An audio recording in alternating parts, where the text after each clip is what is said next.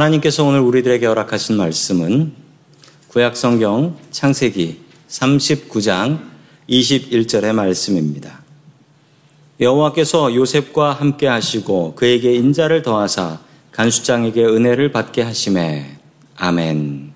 자, 지난 시간의 이야기를 계속 이어갑니다. 이집트의 노예로 붙잡혀 온 요셉은 하나님의 인도하심으로 이 파라오의 경호대장인 보디발의 집에 팔려가게 됩니다. 보디발은 요셉을 신뢰했고 그 집에서 가장 높은 가정의 총무 자리까지 맡기게 되지요. 그러던 어느 날 보디발의 아내가 요셉을 유혹하게 됩니다. 위기에 처한 요셉은 앞으로 어떻게 될까요? 첫 번째 하나님께서 우리들에게 주시는 말씀은 하나님께서 믿는 이들을 보호하신다라는 말씀입니다. 하나님께서 믿는 이들을 보호하십니다. 이 당시 요셉의 나이가 얼마쯤이냐? 27살입니다. 27살쯤 되었어요. 요셉이 이집트로 붙잡혀 온 게 몇 살이라고 했었습니까? 17살에 붙잡혀 왔습니다. 17살의 요셉이 27살, 10년이 지난 것입니다. 오늘 말씀에 보면 1절에 붙잡혀 갔는데 7절에서 총무가 됩니다. 그러면 어떻게 됩니까? 겨우 7절 사이에 10년이 지나버린 것입니다. 성경은 이렇게 압축과 생략이 많이 있습니다. 그래서 제대로 설명을 보거나 듣지 않으면 이해하지 못하는 경우가 너무나 많이 있습니다. 요셉은 10년 동안 보디발의 집에서 열심히 일을 했습니다. 하나님의 도우심으로 보디발의 인정함을 받았고 이제 좀 살만해졌을 때의 이야기입니다. 자, 우리 창세기 39장 7절의 말씀을 같이 봅니다. 시작. 그 후에 그의 주인의 아내가 요셉에게 눈짓을 하다가 동침하기를 청하니 아멘. 보디발의 아내는 음란한 여자였습니다. 27살의 잘생긴 청년인 요셉을 유혹하려고 자꾸 눈짓을 주었습니다. 그러나 요셉은 이 여주인의 유혹에 넘어가지 않으려고 아예 여주인을 피해 다녔다라고 합니다. 죄의 자리는 피하는 것이 가장 잘하는 것입니다. 자, 계속해서 11절 말씀입니다. 시작. 그러할 때 요셉이 그의 일을 하러 그 집에 들어갔더니 그 집 사람들은 하나도 거기에 없었더라. 아멘. 아주 집요한 여자입니다. 하루는 요셉이 밖에서 일을 마치고 집에 돌아와 보니까 아니 기분이 이상한 거예요. 이 무슨 일이냐 보니까 아니 그 큰 집에 사람이 하나도 없는 거예요. 종들이 하나도 없어요. 알고 보니 여주인이 종들을 다 몰래 어디로 보내버린 것이었습니다. 그리고 여주인은 요셉을 보자마자 요셉에게 달려들었습니다. 그리고 이렇게 얘기했죠. 12절입니다. 시작. 그 여인이 그의 옷을 잡고 이르되 나와 동침하자. 그러나 요셉이 자기 옷을 그의 여인의 손에 버려두고 밖으로 나가매. 아멘. 아, 이 여주인 정말 대단합니다. 요셉의 옷을 붙잡고 침대로 끌어들이는 거예요. 그러자 요셉이 어떻게 했냐면 요셉은 더 대단합니다. 자기 옷을 붙잡고 끄니까 옷을 벗어 던지고 도망을 가버렸습니다. 참 끈질긴 여자인데요. 이 여자가 화가 났습니다. 아니, 종이면 주인 말을 들어야지. 나를 이토록 무시하나? 화가 난 여주인은 이 요셉을 완전히 파멸시켜 버리기로 작정을 하게 됩니다. 이제 요셉은 죽은 목숨이지요. 바깥 주인 보디발이 들어올 텐데 다시 돌아왔을 때 이 여주인이 거짓말로 이렇게 얘기를 하면 보디발이 여주인의 말을 듣겠습니까? 이 노예의 말을 듣겠습니까? 요셉의 운도 여기서 끝나는 것 같습니다. 그런데 그렇지 않았습니다. 하나님께서 요셉과 함께 하셨고 요셉을 보호하셨습니다. 하나님께서 보디발의 마음을 변화시켜 주시어 죽어 마땅한 종을 감옥으로 보내 주었던 것입니다. 참 기가 막힌 하나님의 은혜입니다. 하나님께서는 우리 믿는 사람들을 보호하십니다. 어떤 상황에서도 보호하십니다. 성도 여러분, 괴롭고 힘겨운 상황 속에서 혼자 힘들어하지 마시고 우리 주님의 이름을 부르십시오. 우리가 주님의 이름, 우리 아버지의 이름을 부를 때 주님께서는 우리를 보호하십니다. 하나님께서 보호하시는 은혜가 우리 중에 풍성하게 넘칠 수 있기를 주의 이름으로 간절히 축원합니다. 아멘. 두 번째 하나님께서 우리들에게 주시는 말씀은 미안하고 고맙고 사랑하자라는 말씀입니다. 미안하고 고맙고 사랑하자. 요셉에게 거절을 당한 후 화가 난 여주인은 남편이 집에 오니까 이렇게 거짓말을 하기 시작합니다. 17절과 18절 말씀 봅니다. 시작. 이 말로 그에게 말하여 이르되 당신이 우리에게 데려온 히브리 종이 나를 희롱하려고 내게로 들어왔으므로 내가 소리 질러 불렀더니 그가 내게 버려두고 밖으로 도망하여 나갔나이다. 아멘. 아니 정말 뻔뻔한 여자입니다. 자기가 요셉을 유혹하려고 했다가 실패하니까 요셉을 완전히 거짓말로 파멸을 시키려고 하고 있는 것이지요. 그리고 지금 이 모든 핑계를 누구에게 돌리고 있습니까? 남편에게 돌리고 있습니다. 남편에게. 요셉을 설명하는데 요셉, 요셉을 뭐라고 설명합니까? 당신이 우리에게 데려온 히브리 종이라고 설명합니다. 당신이 우리에게 데려온 히브리 종. 그냥 저 종이 그러면 돼요. 저 요셉이 그럼 되는데 당신이 우리에게 데려온 히브리 종. 남편이 직접 써뭐 저런 종을 사왔냐는 거예요. 당신 사람도 볼 줄 몰라가지고 저런 종을 사왔냐. 지금 남편한테 핑계를 대고 남편 원망하고 있는 것입니다. 19절 말씀입니다. 시작. 그의 주인이 자기 아내가 자기 이르기를 당신의 종이 내게 이같이 행하였다 하는 말을 듣고 심히 노한지라 아멘. 남편 보디발이 이 말을 듣고 아주 심하게 화가 났습니다. 그 화가 난 이유가 무엇일까요? 왜 화가 났을까요? 오늘 성경 말씀에 보면 화가 난 이유가 무엇이라고 이야기하냐면 당신의 종이 내게 이같이 행하였다 하는 말을 듣고 화가 났다는. 이게 좀 애매합니다. 당연히 저 종이 내 아내를 겁탈하려고 했다라는 것 때문에 화가 났을 수도 있습니다. 그런데 오늘 성경 말씀에 보면 그 사실이 아니라 그 말을 듣고 화가 났다는 거예요. 또 그 말의 내용은 이렇습니다. 당신의 종이. 이게 당신의 종인가요? 그 여주인이 집안일을 해야 되는데 그 여주인이 집안일 하는데 도움이 되라고 가정에 총무를 데려온 거 아닙니까? 자기 아내를 사랑하고 자기 아내를 위해서 종을 데려왔습니다. 그런데 이 아내가 하는 이야기 좀 보십시오. 이 아내는 당신의 종이 나한테 이같이 행했다. 그 말을 듣고 보디발이 화가 났습니다. 보디발의 행동이 아니라 아내의 이 말에 더욱더 화가 난 것입니다. 왜냐하면 뒤에 이야기를 보면 잘 알 수가 있는데요. 보디발이 아내의 말을 믿지 않습니다. 자기 아내가 전에도 여러 번 요셉을 유혹하려 했다고 성경에는 기록되어 있고 이 모습을 종들이 보았습니다. 보디발도 자기 아내가 문제가 있다라는 것을 이미 들어서 알고 있었을 것입니다. 정말 보디발이 요셉에게 화가 났다면 이 다음 일은 이렇게 돼야 됩니다.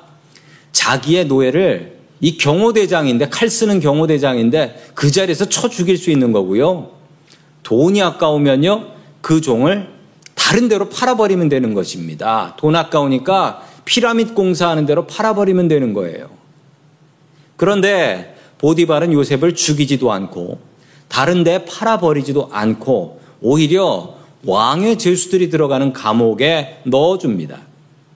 보디발은 아내보다 요셉의 말을 더 믿었던 것 같습니다. 그러나 아내가 저 난리를 치고 있으니 그냥 둘 수도 없고 어쩔 수 없이 감옥에 요셉을 넣어버린 것이지요. 이 두 부부의 대화를 보면 우리들의 가정의 대화도 생각이 납니다. 보디발의 아내의 말이 잘못되어 이것이 시작되게 되는데요. 보디발의 아내는 자기가 잘못을 해놓고서 남편을 원망합니다. 당신이 사온 노예가 나한테 이렇게 했습니다. 라고 이야기를 하지요. 아내가 던진 말에 보디발은 화가 납니다.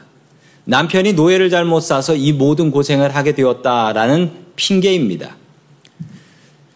보디발은 음란한 아내보다 10년 동안 성실하게 자기 밑에서 일한 요셉을 더욱더 믿고 있습니다. 그리고 보디발을 정말 화나게 했던 것은 자기 아내 말 때문이었습니다. 우리들의 말을 한번 살펴보시기 바랍니다. 우리들의 집은 보디발의 집과 다른가요? 나는 혹시 보디발의 아내처럼 말하고 있는 것은 아닐까요? 혹시 다른 사람에게 핑계를 대고 원망하고 책망하는 말을 하고 있지는 않습니까? 우리 집이 보디발의 집처럼 되지 않으려면 우리들의 말을 바꿔야 하는데요. 가장 중요한 말, 배려하는 말을 사용해야 됩니다.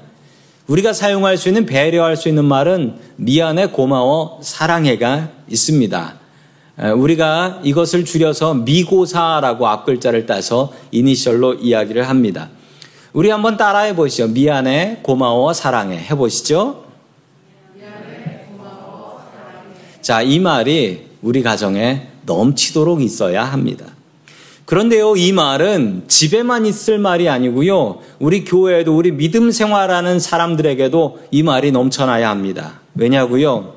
우리의 믿음 생활에도 이것이 넘쳐야 하는데 하나님께 먼저 미안해야 합니다. 하나님께 미안해야 돼요. 하나님께 미안한 게 뭡니까? 우리가 이것을 회개라고 합니다. 하나님께서 이 모든 일을 나한테 허락해 주시고 나를 돌봐 주시는데 하나님, 내가 이렇게밖에 못 살아서 너무나 죄송합니다. 미안한 마음 가져야 되는데 이것을 우리는 회개라고 합니다. 하나님께 고마워해야 합니다. 하나님의 은혜가 아니면 우리가 단 하루도 살 수 없습니다. 이 미국 땅에는 지난주에도 통계를 보니까 하루에 3천 명 넘게 코로나로 죽었더라고요. 하나님의 은혜가 아니면 우리가 살 수가 없습니다. 그래서 우리는 하나님께 고마워해야 하는데 이것을 우리는 감사라고 합니다. 우리는 하나님을 사랑해야 합니다. 사랑은요, 고백하지 않으면 사랑이 아니래요. 고백해야지 사랑이랍니다. 아무리 좋아하는 사람이 있다 할지라도, 아니, 그 사람한테 고백하지 않으면 평생 혼자 사는 것 아니겠습니까? 우리는 기도를 통해서 하나님께 주님, 사랑합니다라고 고백해야 합니다. 우리가 아무리 주님을 사랑한다 한들 하나님께서 우리를 사랑하시는 것에 비교할 수도 없는 일입니다. 성도 여러분, 천사와 악마의 차이가 무엇일까요? 천사의 악마의 차이는요, 생김새의 차이가 아니랍니다. 천사와 악마의 차이는 그 말의 차이라는 거예요. 말이 다르다라는 것입니다. 천사의 말을 쓰시겠습니까? 악마의 말을 쓰시겠습니까? 성도님들의 말에는 어떤 향기가 나고 있나요? 보디발의 아내처럼 원망하는 말, 핑계대는 말, 책망하는 말 하지 마십시오. 우리의 가족들을 배려하는 말, 사랑하는 말, 미안해, 고마워, 사랑해 많이 사용하며 살 수 있기를 주의 이름으로 간절히 축원합니다. 아멘. 세 번째 마지막으로 하나님께서 우리들에게 주시는 말씀은 하나님께서는 믿는 이들을 한결같이 사랑하신다라는 말씀입니다. 요셉은 이집트에서 노예 생활 10년 해서 나름 성공했고 이 큰 집, 보디발의 집에서 가정 총무까지 했지만 악한 여주인의 모함으로 요셉의 삶은 무너져 버리게 됩니다. 앞으로 요셉의 길은 어떻게 될까요? 자, 20절의 말씀 같이 봅니다. 시작. 이에 요셉의 주인이 그를 잡아 옥에 가두니 그 옥은 왕의 죄수를 가두는 곳이었더라. 요셉이 옥에 갇혔으나 아멘. 아니 보디발이 좀 이상합니다. 아내를 겁탈하려고 한 외국인 종입니다. 보디발은 요셉을 믿고 요셉에게 가정을 다 맡겼다. 그리고 체크도 안 했다라고 합니다. 아내의 말에 의하면 요셉은 보디발을 이용했고 보디발을 배신한 것입니다. 그러면 분명히 경호대장인 보디발에게 죽어 마땅한데 죽이지 않고 감옥에 넣었다라는 것도 너무나 감사한 일인데 그 감옥이 어떤 감옥이었다고 합니까? 왕의 죄수를 가두는 곳이었다. 요셉은 이 감옥에 들어갈 수가 없습니다. 왕의 죄수가 아니지 않습니까? 당시 감옥은 우리들이 생각하는 감옥하고 참 많이 달랐습니다. 완전히 달랐습니다. 고대 사회에는 감옥이 별로 없었다고 해요. 있어도 아주 작았다라고 합니다. 왜냐하면요, 이 감옥이라는 것이 아주 유지 비용이 많이 듭니다. 일단 감옥 지어야지요. 그리고 나서 거기에 지킬 사람 간수를 고용해야 되지요. 그리고 죄수들 먹이고 입혀야지요. 생각해 보면 아니 뭘 잘했다고 공짜로 밥 얻어 먹고 옷, 옷 얻어 입고 그렇습니까? 그래서 고대 사회에는요 감옥형이라는 벌이 별로 없었습니다. 주로 이제 잘못하면 벌금형을 때렸어요. 그래서 벌금 내라라고 했고 또 체벌형으로 저놈을 매우 쳐라 그래서 두들겨 팼습니다. 그래도 안 될 사람은 사형을 처했, 사형으로 죽여버렸어요. 정말 가둬야 될 사람이 있으면 그 사람을 어떻게 했냐면 감옥이 없으니까 그냥 노예로 팔아버렸습니다. 그러면 공짜로 감옥살이 시작되는 거죠. 요셉이 사형을 당하지 않고 감옥에 간 것은 보디발의 특별한 배려였고 하나님의 은혜였습니다. 당시에는 왕의 죄수나 감옥에 가는 것이었습니다. 감옥이 제대로 있지도 않았던 때였어요. 그리고 이 감옥은 어디에 있었냐면 멀리 있지 않았습니다. 보디발의 집에 지하실이, 지하굴이 바로 감옥이었습니다. 요셉은 다른, 다른 곳으로 간 것이 아니라 그냥 층수가 바뀐 거예요. 위층에서 일하다가 밑에 층으로 들어가서 일하기 시작한 것입니다. 지하로 들어가게 된 것이지요. 자, 21절의 말씀입니다. 시작. 여호와께서 요셉과 함께 하시고 그에게 인자를 더하사 간수장에게 은혜를 받게 하심에 아멘. 이 모든 것이 하나님의 은혜였습니다. 하나님께서는 요셉을 이집트의 노예로 보내셨지만 혼자 보내지 않으시고 주님께서 같이 따라오셨습니다.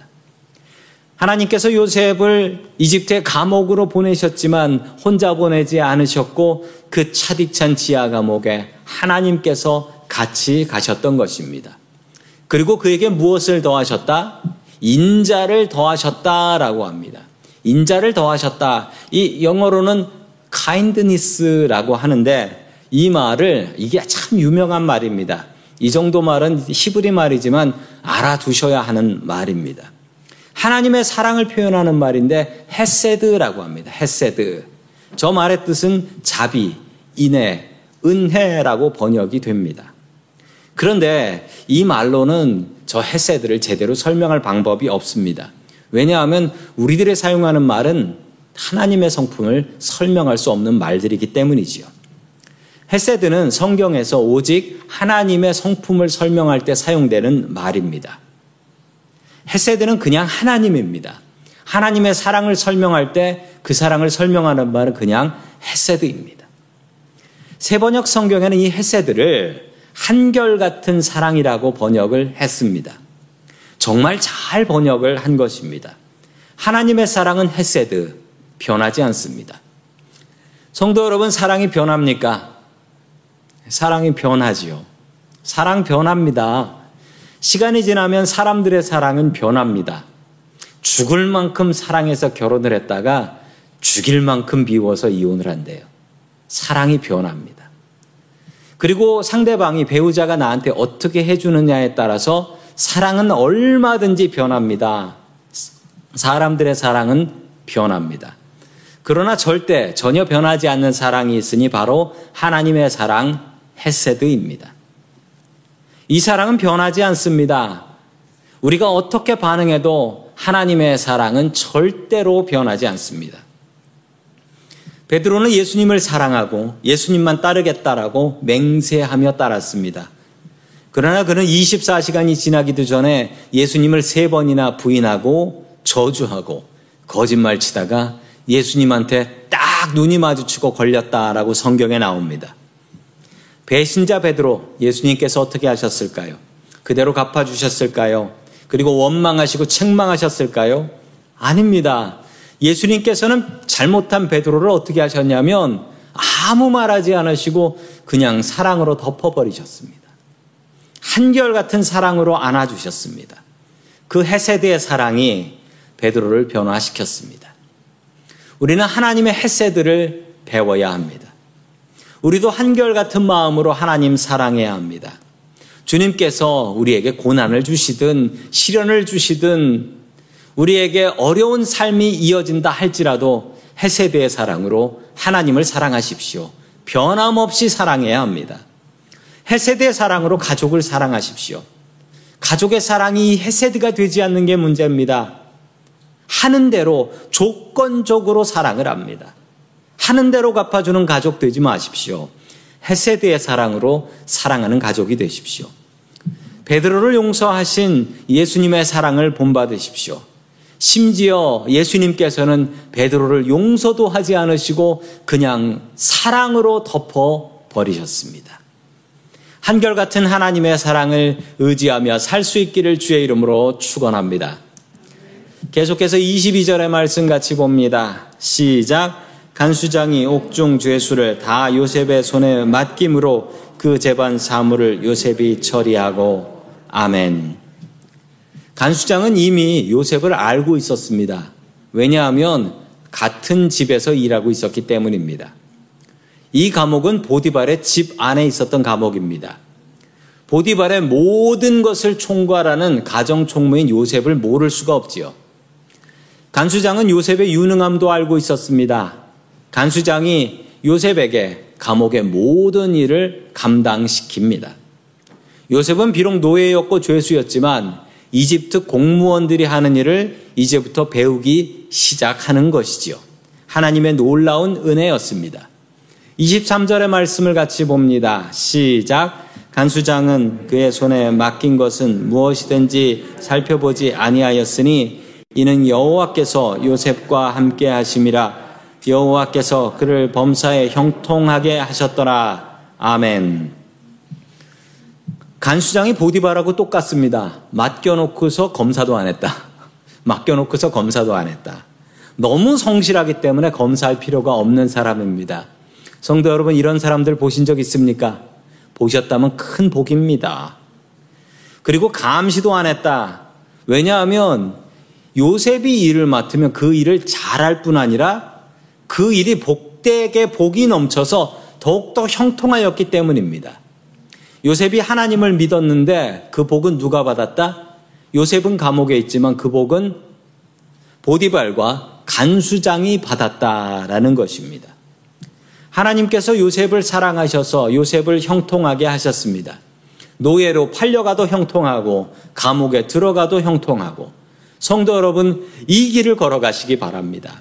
주님과 걸어가는 길입니다. 당장 내가 가는 길이 힘들고 어렵다 할지라도 주님께서 나와 함께 하시니까 이 길은 분명히 형통한 길로 갈 것이다 라는 믿음 갖고 사셔야 합니다. 우리 예배 시작할 때 찬양 불렀던 찬양, 제가 참 좋아하는 찬양입니다. 좁은 길을 걸으며 밤낮 기뻐하는 것, 주의 영이 함께 하심이라. 성도 여러분, 어떻게 우리가 길을 걸어가는데 그 길이 험해서, 정말 험해서 눈물 나는데, 그 험한 길을 걸어가면서 밤낮으로 24시간 기뻐할 수 있을까요? 그 이유가 나옵니다. 그 이유는 주의 영이 나와 함께 하시기 때문이다. 라는 것입니다. 성도 여러분, 요셉처럼 살아가시면 우리는 좁은 길을 걸어가도 밤낮 기뻐할 수 있습니다. 주님께서 우리와 함께 하시기 때문입니다. 힘겹고 어려울 때 나 혼자 당한다라고 원망하지 마십시오. 우리 주님께서 그 길 가운데 나와 함께 하십니다. 좁은 길을 걸으며 밤낮 기뻐하며 살아갈 수 있는 저와 성도님들 될 수 있기를 주의 이름으로 간절히 축원합니다. 아멘. 다 함께 기도하겠습니다. 우리를 불꽃 같은 눈으로 지켜보고 계시고 보호하시는 하나님 아버지, 한 주간 동안도 험한 세상 속에서 우리들을 지키시고 보호해 주시니 감사를 드립니다. 요셉을 이집트 감옥에서 보호하셨듯이 우리들도 이 세상 속에서 눈동자같이 보호하여 주시옵소서. 주님 우리의 입에 원망의 말이 가득 차 있습니다. 원망하지 않게 하시고 항상 미안해하고 항상 감사하고 항상 사랑하며 살 수 있게 도와주시옵소서. 주님 주님의 헤세드의 사랑을 알게 하시니 감사드립니다. 우리도 주님을 사랑하게 하시고 주님의 사랑을 우리가 배워서 가족들과 형제 자매들을 사랑하게 하여 주시옵소서. 주님, 비록 우리들이 지금 좁은 길을 걸어가지만 주님의 영이 함께 하시기에 밤낮 기뻐할 수 있게 하여 주옵소서. 우리에게 기쁨을 주시는 예수 그리스도의 이름으로 기도합니다. 아멘.